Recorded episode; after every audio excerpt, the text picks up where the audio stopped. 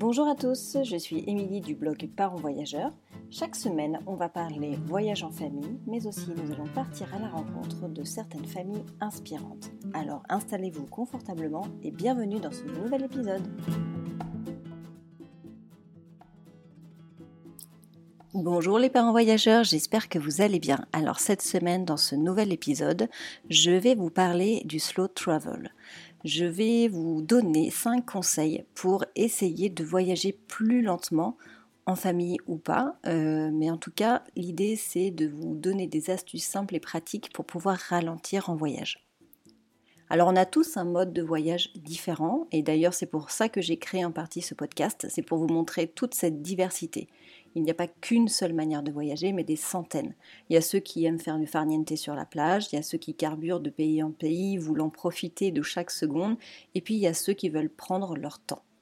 Selon moi, il n'y a pas une, meilleure manière qu'une autre, même si vous savez très bien que je ne cautionne pas trop le voyage court terme sur des destinations très, très éloignées. Tout ça pour un souci écologique, mais ça c'est un autre sujet.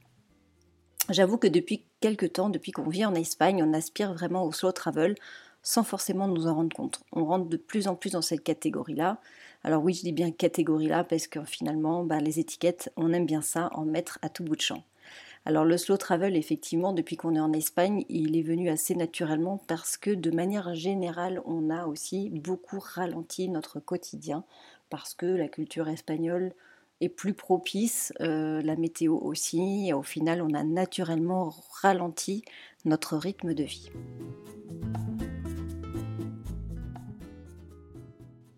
Alors avant de commencer par les conseils, on va déjà essayer d'expliquer en quelques mots quel est le concept du slow travel et qu'est-ce que c'est exactement. La définition du slow travel est simplement le voyage lent. Ralentir le rythme de voyage afin de profiter beaucoup plus de l'instant présent. Donc le slow travel est apparu à peu près dans les années 2000 suite au mouvement slow initié en Italie. Alors ce mouvement à l'époque visait à dénoncer le, stress au travail, le multitâche que les entreprises demandaient aux salariés. Ensuite, ce mouvement en fait s'est décliné sur différentes thématiques qu'on retrouve d'ailleurs encore aujourd'hui, euh, le slow food, le slow travel, etc. Le slow travel a aussi une connotation du voyage de proximité afin de limiter son empreinte écologique. Au tout départ, quand même, il y avait une forte connotation écologique euh, dans le fait de voyager moins loin, plus lentement. Cela dit, aujourd'hui, je trouve que ce n'est plus totalement vrai parce que euh, ce mode de voyage s'est étendu vraiment à tout type de voyageurs. Il y a des tours du mondiste, euh, des voyageurs en famille, des, familles digitales nomades euh, qui, partent et qui voyagent en slow travel et pourtant elles ne sont pas à côté de chez elles. C'est vraiment dans l'optique de euh, voyage long cours et rester beaucoup plus longtemps dans un pays. Donc ces personnes-là vont opter pour un voyage certes qui sera plus lointain, mais qui sera tout de même orienté sur la lenteur. Passer un à deux mois dans un seul endroit pour y découvrir pleinement euh, les, habitudes, les locaux, le rythme de vie, euh, avant de changer d'endroit. Alors si ce mouvement vous botte aussi, alors voici mes 5 conseils pour commencer, tout en douceur évidemment.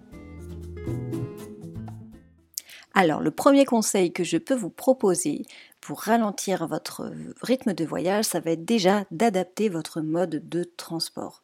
Alors quand on parle du slow travel, je vous ai dit tout à l'heure qu'il y avait vraiment un souci et une notion écologique derrière.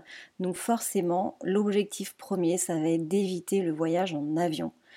Même si on sait que ce n'est pas toujours possible, euh, le voyage en avion est à contre-courant avec le slow travel, c'est incompatible. Pourquoi? Parce que au niveau de de l'empreinte carbone, c'est juste un désastre et c'est vrai que généralement on part loin et euh, on ne rentabilise pas toujours son temps passé sur place. Aujourd'hui, c'est très courant de faire des city trips euh, de deux jours à 1500 km, voilà, c'est facile. Le voyage en avion est un mode de voyage rapide, donc à contre-courant et pas du tout adapté au slow travel. Si on veut commencer à ralentir dès que l'on passe le pas de sa porte, il va falloir choisir un mode de transport qui est déjà plus lent parce que le voyage commence déjà à ce moment-là en fait. Par exemple, voyager en train, c'est le voyage en lui-même. Donc on prend le temps de regarder le paysage défiler sous ses yeux, on n'est pas stressé par un afflux de touristes qui court dans tous les sens comme dans un aéroport par exemple.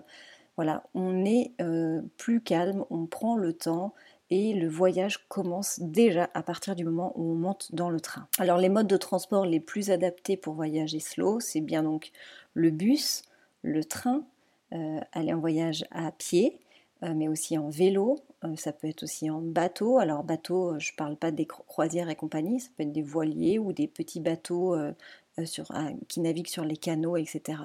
Et pourquoi pas la voiture si, pareil, si c'est pas pour faire 5000 km en une semaine. Donc le mode de transport est tout aussi important que le choix de la destination. Si vous voulez ralentir, vous devez choisir un lieu qui sera propice. Évitez les lieux où le tourisme de masse sévit, car fortement vous serez happé par la folie et l'ambiance touristique. Donc essayez d'aller chercher des petits lieux qui sont plus proches du terroir, plus proches de la nature, et où les activités sont plus authentiques, où les rencontres seront facilitées. Quand on parle du slow travel, par exemple, j'ai interviewé Caroline de, Graines de Baroudeur qui a fait le tour de France euh, en vélo avec ses enfants, à vélo avec ses enfants.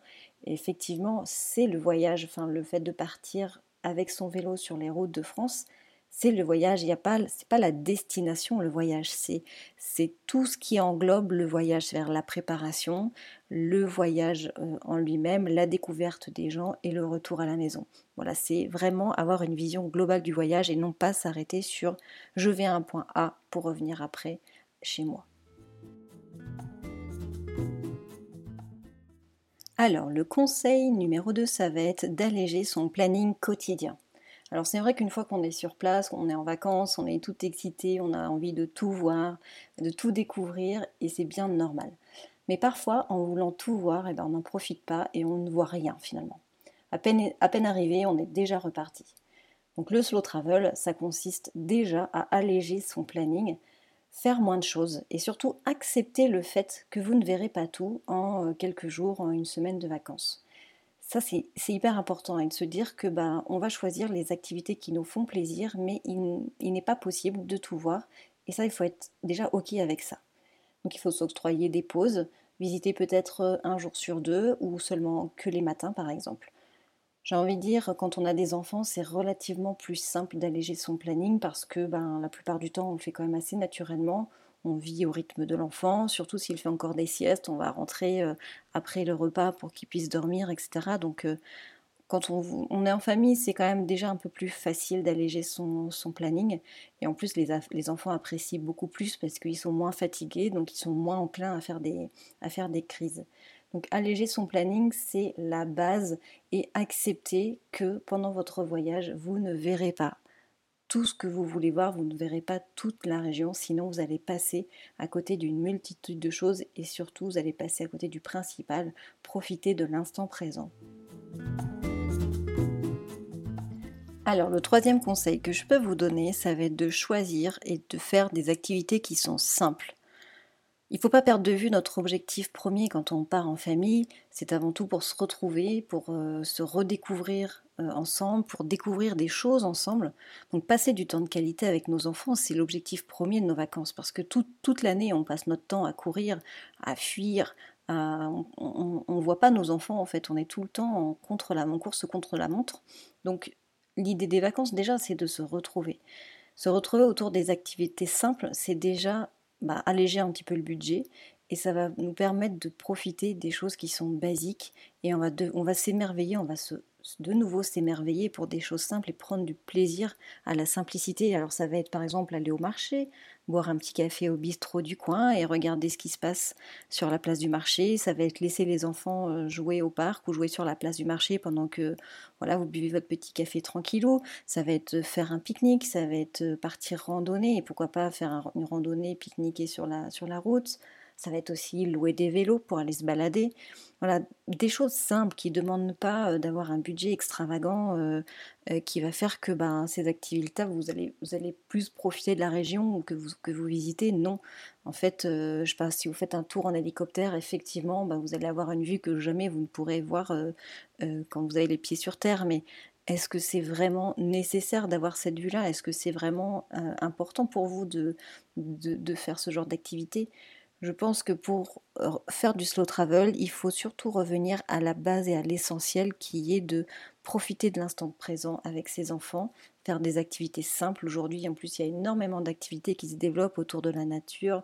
Euh, ça va être des, des randos en âne, ça va être euh, des, parcours de découverte ornithologique, par exemple. Enfin, il y a, une multitude d'activités dans le, dans le tourisme qui se développent et qui permettent justement de trouver des activités sympas, proches de la nature, où les enfants peuvent participer et où on est tous ensemble. Il faut savoir aussi que le slow travel, ça invite aussi beaucoup à la déconnexion. Ça va être de sortir de notre vie qui est ultra connectée. Alors on s'éloigne un petit peu d'Instagram pour vivre pleinement l'expérience du moment. Ça, c'est quelque chose qui est pour moi primordial. Euh, quand on se rapproche de la nature et qu'on a non-stop notre portable à la main, il y a forcément quelque chose qui ne va pas. Donc euh, pour profiter de l'instant présent, il ne faut pas être dans le, virtuel en parallèle. Donc c'est, vous pouvez euh, moi, ce que je fais, c'est que je prends des photos, des vidéos, mais je les poste pas tout de suite. Je, fais des photos, des vidéos, et puis euh, plus tard, quand j'ai quand j'ai 5 minutes euh, et quand j'en ai envie, je reprends mes vidéos et là, je fais quelques stories Instagram. Voilà, c'est vraiment de se dire qu'à un moment donné, il faut couper avec, avec la vie irréelle pour vraiment se rapprocher au maximum de la nature, de ses enfants. Et pour moi, c'est ça aussi le slow travel.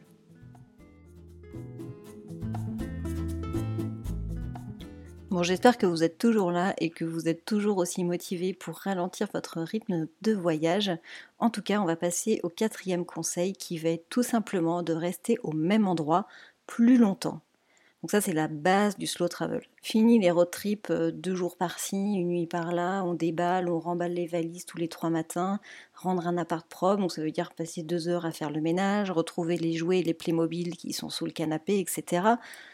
Agir de cette manière, c'est très très fatigant, c'est évident, surtout quand on a des enfants. L'idée est plutôt de choisir un point de chute qui va être central et y rester une semaine ou deux semaines ou trois semaines en fonction de votre, nombre de congés. Pardon.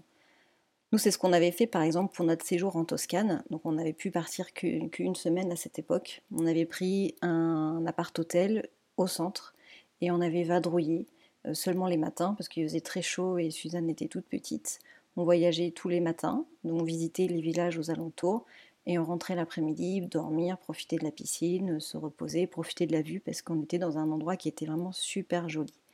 Alors après, effectivement, en fonction des pays, c'est pas toujours facile de se poser à un seul endroit parce que euh, voilà, l'itinéraire nécessite que l'on bouge plusieurs, euh, plusieurs fois. Donc à vous de voir si ça vaut vraiment le coup de parcourir 8 euh, heures de route pour faire ce road trip, si vraiment c'est nécessaire de descendre ou de monter à votre second point de chute, ou alors essayer de regrouper au maximum des activités par, par endroit pour éviter de, bouger.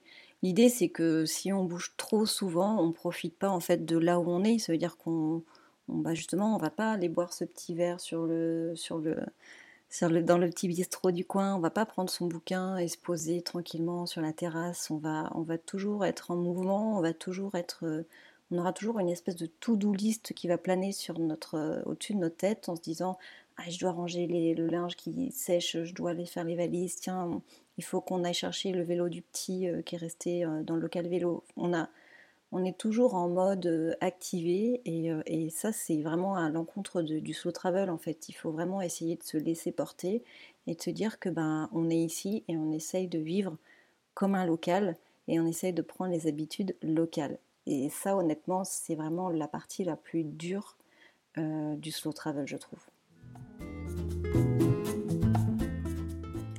Alors c'est parti pour le dernier conseil qui au final fait écho à tout ce que je viens de dire précédemment. C'est que dans le slow travel, on part à la rencontre des gens. Quand on voyage à 1000 à l'heure, c'est clair, euh, il n'y a clairement pas le temps pour les rencontres. On voyage pour soi, on, vit les choses seul ou avec son conjoint ou avec sa famille, mais voilà, on fait des choses de notre côté. Or, voyager, surtout quand on part à l'étranger, c'est rencontrer les gens, c'est découvrir une nouvelle culture et ça on peut le faire uniquement que quand on est avec des locaux et quand on partage et qu'on discute avec les gens sur place. C'est, pour moi c'est ça le meilleur du voyage. Parce que les locaux, eux, ils vont vous partager leur adresse, ils vont vous partager leur petit coin, leur petit spot préféré, ils vont vous parler de leur histoire tout simplement. Et ça c'est juste fantastique. Et ces personnes, bah, on les trouve où? Bah, justement, on les trouve bah, quand on va au petit troquet, quand on va au marché, on les trouve en train de pêcher quand vous, vous pique-niquez à côté, euh, on les trouve quand on va au restaurant. Dormir chez l'habitant aussi, ça peut être aussi un excellent moyen de, comprendre les traditions et de rencontrer des gens qui vont vous partager des vraies bonnes adresses ou vous partager, euh, vous faire faire des activités qui sont plus locales. Partir à la rencontre des gens, euh, euh, c'est profiter d'un tourisme local, c'est c'est être en phase avec un tourisme qui est aussi plus profitable pour ces personnes parce que ben, ces personnes qui habitent sur place vont vous recommander voilà, euh, un petit jeune qui vient de monter sa boîte pour faire des cours de cuisine, euh, une nana euh, qui fait la garde d'enfants et en même temps elle leur fait des activités, je ne sais pas, sur l'écologie, sur les animaux, etc. Donc ces personnes-là vont bénéficier du tourisme, d'un tourisme plus responsable, plus profitable. Et ces moments-là, ce seront des moments qui seront juste uniques, que vous ne partagerez pas que si, que si vous partez avec, euh, avec des grosses agences, des tours opérateurs, etc. Donc euh, partir à la rencontre des gens, c'est être euh, sûr d'avoir un, voyage qui va être authentique et, plus, et, plus proche des valeurs que vous voulez véhiculer aussi avec, à vos enfants. Parce que, parce que si on voyage, c'est pour véhiculer des, des valeurs à nos enfants qui vont être l'ouverture d'esprit, le partage, etc. Si on voyage à mille à l'heure, on partage absolument rien de tout ça. Donc, euh, essayez de parler avec des gens, même si on ne parle pas forcément la même langue, on, a toujours, on trouve toujours le moyen de communiquer et de partager euh, des bons moments ensemble. Voilà, c'était mes 5 conseils pour ralentir en voyage. Alors juste pour conclure, je pense que réellement ralentir, c'est surtout le fait de profiter au maximum des choses, vivre les choses à, 100%, profiter du moment présent. Pour moi, le slow travel, c'est vraiment un voyage en pleine conscience. On a une pleine conscience écologique, on a une pleine conscience du moment présent, on vit les choses pour soi, pour ses enfants, pour on est là pour les gens qui, nous accueillent. On pense à un tourisme un peu plus euh, responsable. Euh, et, et, ça, c'est pour moi le vrai voyage authentique. En plus, on en profite plus et on ressent moins le temps qui nous file entre les mains. Voilà, si vous avez aimé cet épisode, bah, n'hésitez pas à le partager parce que ça m'aide à gagner en visibilité et en notoriété.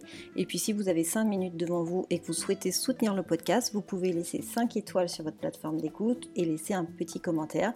Et ça aussi, ça m'aide vraiment beaucoup, beaucoup. Voilà, en tout cas, je vous dis à mercredi prochain et je vous souhaite une belle semaine. Ciao, ciao